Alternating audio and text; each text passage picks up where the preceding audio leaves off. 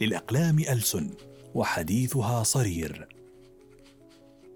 قبل مئة سنة واجه المعلن كلاود هوبكنز مشاكل في بيع معجون الأسنان لذلك فكر في أن يقنع الناس بتنظيف أسنانهم كجزء من روتينهم اليومي.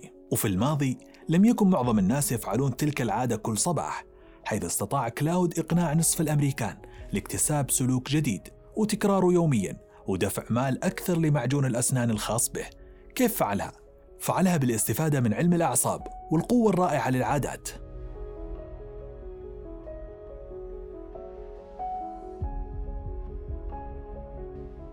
العادات نمتلكها جميعا. قد تستطيع التفكير بعدد ما تمتلكه منها مثل عادة هز الرجل عندما تحاول الجلوس في مقاعد الانتظار أو قضم الأظافر عند مشاهدة فيلم. أنت لا تفكر بوعي عندما تفعل تلك الأشياء لأنك تفعلها بشكل دوري وبالتالي أصبحت عادة. وهنالك العديد من الأشياء التي يمكن اعتبارها عادات قد تكون جيدة أو سيئة إذا لماذا نكون العادات؟ وكيف نستطيع تعلم عادات جديدة أو التخلص منها؟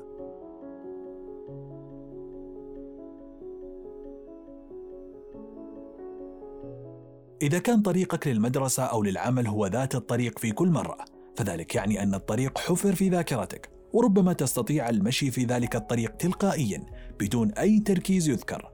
كذلك العادات تنشأ من خلال مسارات عصبية جديدة تكون عند تكرار سلوك ما.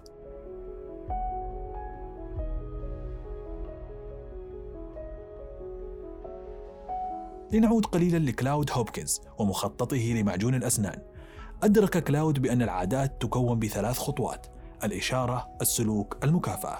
الإشارة هي محفز للسلوك، مثل ما يحفزنا صوت المنبه لضغط زر الغفوة، وبذلك نحصل على مكافأة النوم لتسع دقائق إضافية.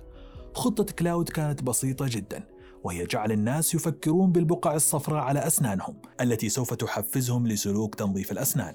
ما المكافأة؟ أقنع كلاود الناس بأن الجير والبقع الصفراء تجعل ابتسامتهم بشعة وابتسامة أجمل كانت هي المكافأة عندما تقوم بتنظيف أسنانك فهم كلاود أنه بالإشارة والمكافأة المناسبتين باستطاعته جذب الناس لفعل أي سلوك يريده وبالمناسبة هذا الذي يقوم به المسوق الجيد إشارة ومكافأة مناسبة تنجح أي حملة تسويقية.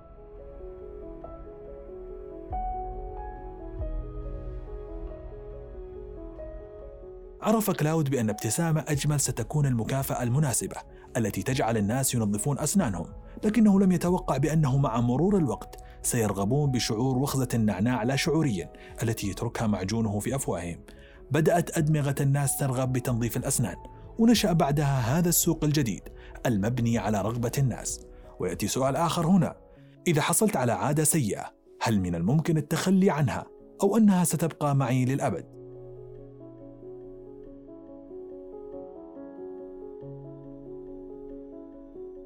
الدماغ يشبه الصلصال وهو عضو مرن جدا والكيمياء في داخله في تغير مستمر على مدار اليوم للاستجابة لكل شيء كالتعلم والحركة وحتى الجوع تلك المواد الكيميائية لها عمر قصير لكن مع الوقت وتكرار السلوكيات نفسها البنية الفيزيائية للدماغ تتغير بإنشاء مسار عصبي جديد ومع تغير الشبكة العصبية تتغير معها طريقة انتشار المعلومات عند تكرار السلوك بشكل دوري كافي تتكون العادة. وهنالك الفكرة الشهيرة التي تنص على أن المهارة تكتسب بعد عشرة آلاف ساعة من التدريب لكنها ليست بتلك البساطة. كمية الوقت تختلف بشكل هائل بين المهام والأشخاص. المؤكد هنا عند تكوين العادات سواء كانت تعلم السباحة أو حتى التأمل فلا بديل للتكرار.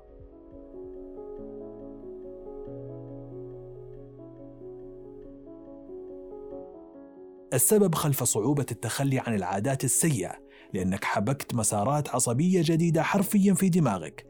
تلك لا تذهب بين ليلة وضحاها. وإذا كنت تحاول تغيير عادة ما فلتتعلم أن تستبدلها بعادة جديدة جيدة. أفضل من محاولتك لمسح نمط بالكامل.